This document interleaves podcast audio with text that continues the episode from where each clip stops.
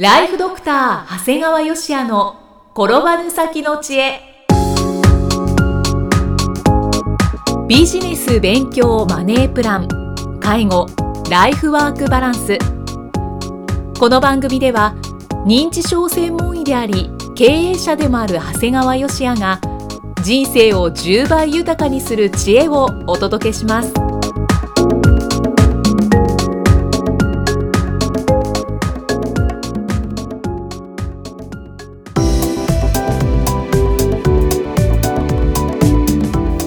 にちは、生きみえです。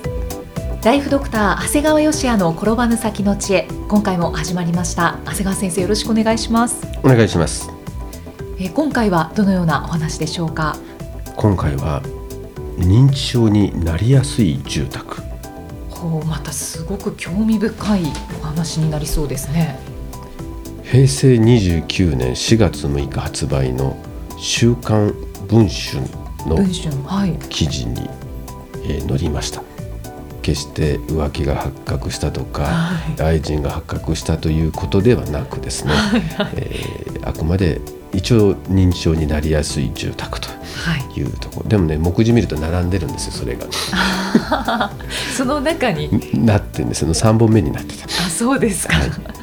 まあでもあの僕の場合はそっちで認知症になりやすい住宅で、えー載りました。真面目な話題ですね、はい、でこの記事のきっかけになったのはあの医師の中でも信頼の高い医学雑誌、まあ、よくね皆さんあのある雑誌に掲載されただとかってよく言うんだけど僕ら医者が見るのはどんな雑誌っていう要するに信頼に足る雑誌であるのか信頼に足らない雑誌なのか。はい。もっと言ったらただ学会で発表したなんてのは何の評価にもならないね。学会で発表するのは誰でもできますから、だから大事なのは信頼の高い医学雑誌。これ特に「ランセット」っていうのは相当、えー評価が高い、えーものに載ったんですが、はい、えー幹線道路や高速道路のそばに住んでいると認知症になる可能性が高まるという研究データが出たと。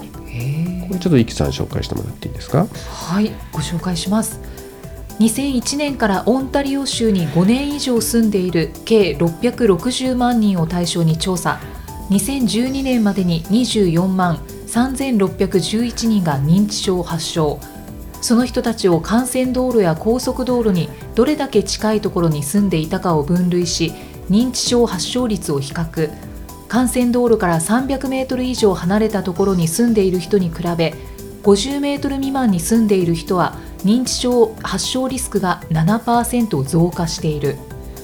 はあ。これなんでなんですかね、一応ね論文でははい。リスクが上がる理由を大気汚染騒音、えー身体活動の低下の3つで説明しているんだよね。はいで特にこう大気汚染との関連では他の研究でもやっぱりあの長期的な大気汚染がはい脳萎縮や、まあ、脳無症候性脳梗塞よく隠れ脳梗塞っていったうんリスクを高める可能性があるってことが指摘されているんですよね。じゃあ大気汚染ってその肺もですけど脳にも影響するんですね。っていうところが、まあ、この論文の意図としているところなんですよね。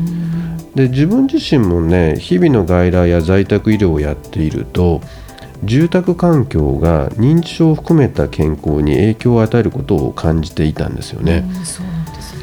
なんかね同じ認知症の症状でもはい。住宅の空間的余裕によってはなんか受容できてしまうことうん要するになんか田舎の方で空間が広いと「えこんな症状でも大丈夫ですか?」って「いやまあなんとかなってます。おばあちゃん一人で部屋の中で騒いでるだけですから」みたいな感じで。だからそれが住宅事情が悪いと隣の部屋で騒いでるだけですからとは言えなくなってきて問題視されてしまう。だから住宅の空間的余裕って大事なんだよね。はい。あと日本家屋におけるお風呂やトイレの寒さはもう、えー体の血管に悪影響を及ぼす。そうですね。もうこれねそうですねみんなね体験したことあるかどうかなんだよねだから今ってどんなアパートやマンションでもやいくらでも大体こうユニットバスじゃないですか、はいあれに慣れてるとたまに実家とか帰って本当に普通の日本家屋のタイル張りのやつだとむちゃくちゃ寒いんだよね。うちの実家がそうですね。本当に寒いです。でしょうはいだからやっぱりねそういうのをやっぱりユニットバスに変えていった方がいいと思うんだよね。あと布団に畳に布団の生活ではもう朝起きた時にいきなり床から頭が起き上がるわけですからはい。だからもうやっぱりふらついたり血管に負担がかかることが多くなるからもう僕は実はほとんどの患者さんにはもうできるだけベッドを使ってくださいって言います。ベッドって足を下ろしてから頭上げるよね。はいはい。高さだってこの普通のベッドの高さから上がるわけ。はい。だよね。でも普通に床で寝てるってことはここから上がるわけだからその一番下の床部分から。だからすごくいきなり、えー血管に負荷がかかって時によってはあのふらついたりするんですよね。起き上がり方が重要ですね。重要ですね。だからやっぱりベッドの方がいいですよということになります。うん。で他にも住宅環境に伴う地域間家族とのコミュニケーションは相当重要で、はい。えー同じランセットでは婚姻状況や子供友達3つの要素で認知症発症リスクを調べてるんですよね。はい。その結果でも結婚していることだとか子供や友達と頻繁に連絡を取り合ってるということは間違いなく認知症の発症リスクを下げると言われてるんですよね。人と関わることが大切。ですから認知症予防はどこに住んでどんな生活をしてどのように人と交流していくかがかなり大事なんですよね。はいでここまでは衣食住の住の話をしました。はいで次いで衣食住の食の重要性をご紹介します。はい患者さんによってはね食事するのめのも面倒くさいとかもう何食べても一緒とかしょうがなく食べてるなんていう発言される方は結構いるんだよね。うんこれねさすがにこれらの発言にはねこれはいまあ患者さんは皆さん人生経験においてはあの自分より先輩なんですがこれはちょっと食事がちゃんとできてることに感謝してくださいよというふうに僕は意見させていただいています。そんな口もうう思ってなくてもそんな口にしちゃいかんよそんなことはっていう。で一方ではい我々が理想とする健康で長生きをしている人は間違いなく食べることが好きです。えーこれは結構聞きますねね、好きどころか大好きです。はい一日三食を欠かすことはありません。うん朝は食べられないなんてことはなく、朝起きると朝食を待っていることです。で同様に昼食も夕食もごちそうでなくても美味しそうに若い人並みに平らげるんですね。はいやっぱり美味しそうに食べるということは、えー食に対する感謝につながっているのかもしれないです。本当ですねでねやっぱりこう食に対する関心がある人ははい日常生活その他に対しても積極的なんだよね。うんやっぱり昼間もしっかり活動されますし動きゃお腹も減るじゃん。そうですねでしっかり食べてで結果的に夜もぐっすり眠りはい。なんか不思議とねそういう生活してると便秘で悩まれる方も少なくなるみたいですね。私もなんかちょっと変わりましてうん。2年前ぐらいから、うん、これ私かもって思いました本当。今のお話聞いて。で結果的に会食快便快眠となり、えー長生きとなるんだね。うん。だからねどうも食べるということは意欲の根源になるんだね。はいであってそれが健康長寿の基本になるみたいですので何食べても一緒とかしょうがなく食べてそんなバチャイなこと言ってかんてって思う。ね、もったいないですよね。食べる時間って結構人生の中で多いですし。まあ、ただそれが一つの意欲の低下ということで認知症の初期症状とも言われてるもんだから、まあ、全てそれを人たちのことを非難するわけにはいかないもんだから、まあ、そういう症状が出てきたらもしかしたらそれが認知症の一症状であるいわゆる意欲の低下ということになる可能性もあるんですね。でここまでまあ衣食住の、えー食と住の話をしましたから最後に衣衣服の衣の話をするんですが。はいまあ、割とね衣食住の中では比較軽視されてるところがあるんですがもう認知症の外来をやっていると関わらないわけにはいかないんですよね。一休さん着衣執行って言葉知ってる？はい以前長谷川先生がおっしゃってたような気がしますそうですね。はい。比較的認知症の初期から出現する症状なんですね。で着衣執行っていうのはねどんな症状が出るかっていうとまあ変なし上着やシャツを着る際にその表裏がわからない上下左右が逆になったりボタンを掛け違えたりするんですね。うまく着られないそですね。う実際の臨床ではまあ一度に10枚近い服を重ねてきたりシャツの上にシャツの上にシャツの上にシャツとかねおい何枚シャツ着てんだみたいな。セーターの上にセーターの上にセーターみたいなのもうむっちゃくちゃなんです。暑いですよね絶対。いやもうとにかくね季節感も欠如するために真夏でも厚着をして重ね着して熱中症になる方もいらっしゃるんですよね。そうなんですね。であまりにむちゃくちゃに大量の重ね着をすることでなんか動きづらくなって転倒骨折につながるケースさえあるんですよこれ軽視できないですね。できないよね。困っちゃいますね。でもね考えてみて。服着るって毎日何気なくやってるんだけどはい。これ結構難しいと思うよ。うーん。だって考えて。男であったら下着を着てシャツを着て靴下履いてでその上にズボンを履いたりだとか着るんだけど、まあ、それぞれに色や柄も組み合わせないといけないよね。柄物の上に柄じゃおかしいしみたいな感じ。ですね。でその上で季節感も考慮して、うん。場合によっては TPO も考えるわけだよね。今日会う人にの感じで。でか何気なくやってくるすごい行動なんです、いろいろ選択しなくちゃいけないですね。女性ってもっとすごくない、そうですね。で私、うん。今日うん。あの下がこううん花柄のズボンなんですけど、うんバッグもちょっと花柄でうん。失敗したなって思ってるんですよ。なるほどだからなバッグとの組み合わせもうんうんうん。大事だったりするので、そうですね。難しいですね。難しいんだよ。だから男性でさえ難しいしはい。もう女性に至ってはどんなんなんだということ僕今イクさんに聞いてあそっかそこまで考えるんだって逆に思ったんだけどあだから我々はねすごいことを前何気なくやってるんですよ、ーうん。まあ、時々失敗するみたいな感じでね。そうですね。やっちゃいましたね私はうん今日。まあでも奥さんがね着衣執行になって旦那さんが服をちゃんと着せられてる方もいるんですよ。あ今言ったみたいに僕なんか女性に何着せていいかわからないわけですよ。え下着って何つけんだろうとか思うわけで。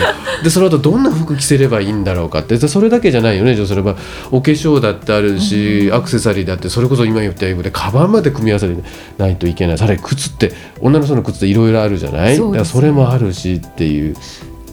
でもそのご家族の中にはねいつもお子様に素敵な服装をさせていらっしゃるご主人もいらっしゃるんですよね。だからもうそれ見るだけでこのご主人すごいと思って俺はできんなと思いながらあの見ていてまたイキさんの今の話を聞いてあ難しいなというふうに思いました。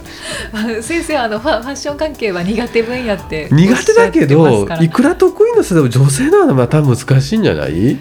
ですよねやっぱり。ううんん。何着せられるだろうとか思わない？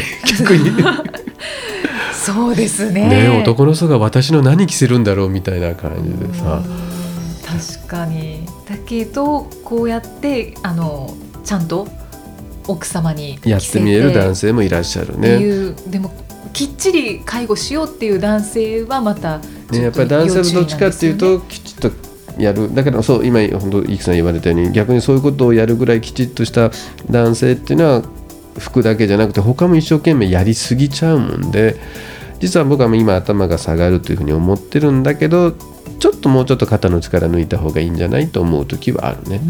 うん。そういうことちょっとカバンとズボン合わせちゃったみたいな失敗があるぐらいの方が本当は長い目で見見るといいのかもしれないね。うん。確かに、はい、認知症に関する衣食住のお話していただきました。ありがとうございました。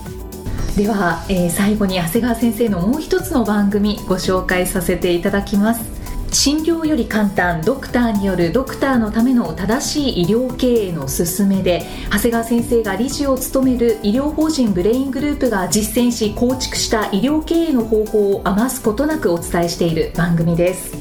でこちらの番組は有料なんですけれども大変ご好評いただいていますよね。そうですね、あの本当に多くの方に、えー聞いていただいていて、まあ、その中で素朴にですねあの、まあ、経費で落としたいっていう方もあるみたいであの時々こう領収書を発行してもらえますか？なんていうあのご連絡をいただくことがあるんですがえもちろんあの領収書もきちっとメールでお送りするのかな？しますので、はい、えー、ぜひ聞いていただいて、まあ、それを、えー、経費化される方はしていただければいいかと思います。はい。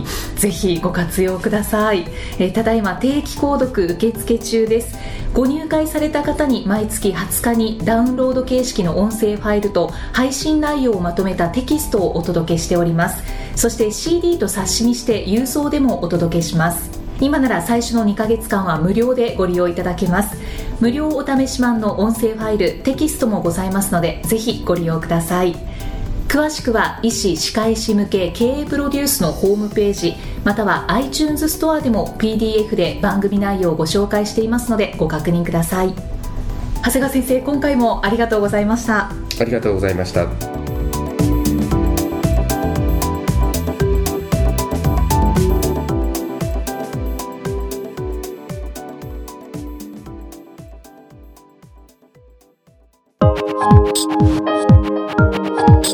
今日の放送はいかがでしたか？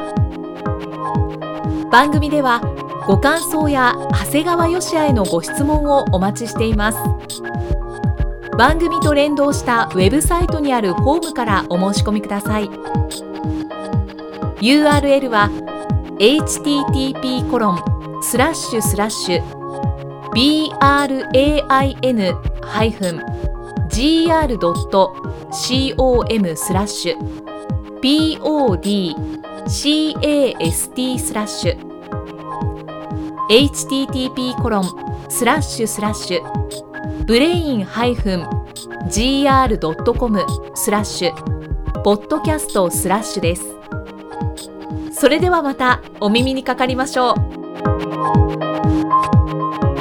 この番組は提供ライフドクター長谷川芳也。プロデュースキクタス。ナレーションは生きみえによりお送りいたしました。